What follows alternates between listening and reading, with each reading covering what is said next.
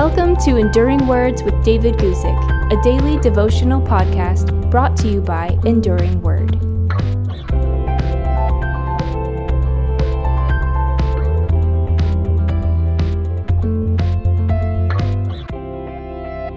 Today, let's talk about something that's really pretty awesome to talk about.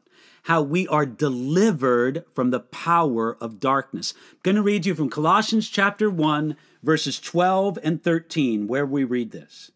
Giving thanks to the Father who has qualified us to be partakers of the inheritance of the saints in the light, he has delivered us from the power of darkness and conveyed us into the kingdom of the Son of his love. The Apostle Paul prayed for the Christians in the ancient city of Colossae, and in his prayer, he thanked God the Father for his work in their lives. He thanked God the Father because he has qualified us to share in the inheritance of the saints. It's God who qualifies us through his mercy and grace. We don't qualify ourselves by our good works or by our spiritual accomplishments.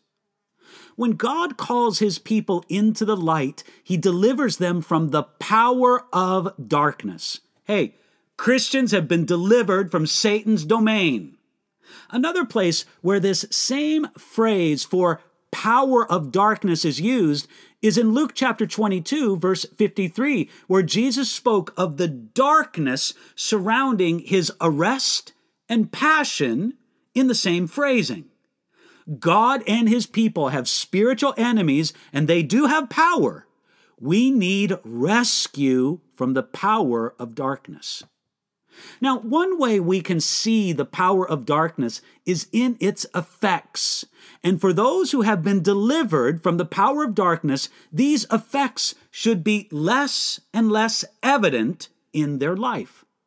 So the power of darkness lulls us to sleep. Hey, we should be awake. The power of darkness is skilled at concealment. We should live open lives.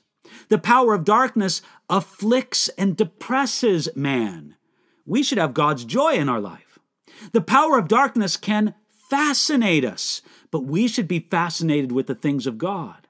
And the power of darkness is a cover for evil. We should live in the light. When God took us out from underneath the power of darkness, he put us into the kingdom of the Son of his love. Paul used the word conveyed to describe this work. According to William Barclay, the word that we translate conveyed here in these verses had a special significance in the ancient world. When one empire conquered another, the custom was to take the population of the defeated empire and to transfer it completely to the conqueror's land. It is in this sense that Paul says that we have been conveyed into God's kingdom. Everything we have and everything we are now belongs to him. Hey, believer, remember that in Jesus Christ you are delivered from the power of darkness. Satan may tempt you, but you are not under his power. He may attack and we may have to fight him, but we are not his slaves. He is not our ruler, and he has no rights over us. We are never obligated to obey Satan. We have been delivered from his power. So today, why don't you thank the Lord that he's delivered us from the power of darkness and walk in the deliverance that Jesus Christ has granted to you. Walking in the Spirit, you can do those things, and you can do them today. Thanks for listening to Enduring Words with David Guzik. For more information about David's ministry, visit enduring word dot com.